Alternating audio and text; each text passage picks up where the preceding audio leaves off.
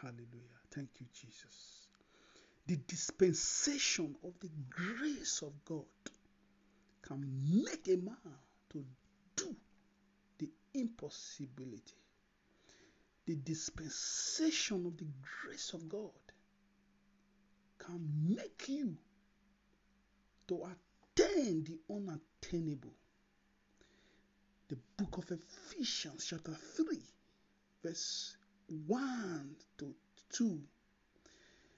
For this cause I, Paul, the prisoner of Jesus Christ, for you Gentiles, for ye have heard of the dispensation of the grace of God, which is given to me toward you. Hallelujah. The dispensation of the grace of God was given to Paul to be able to do the undoable, to be able to reach that height that no man could reach.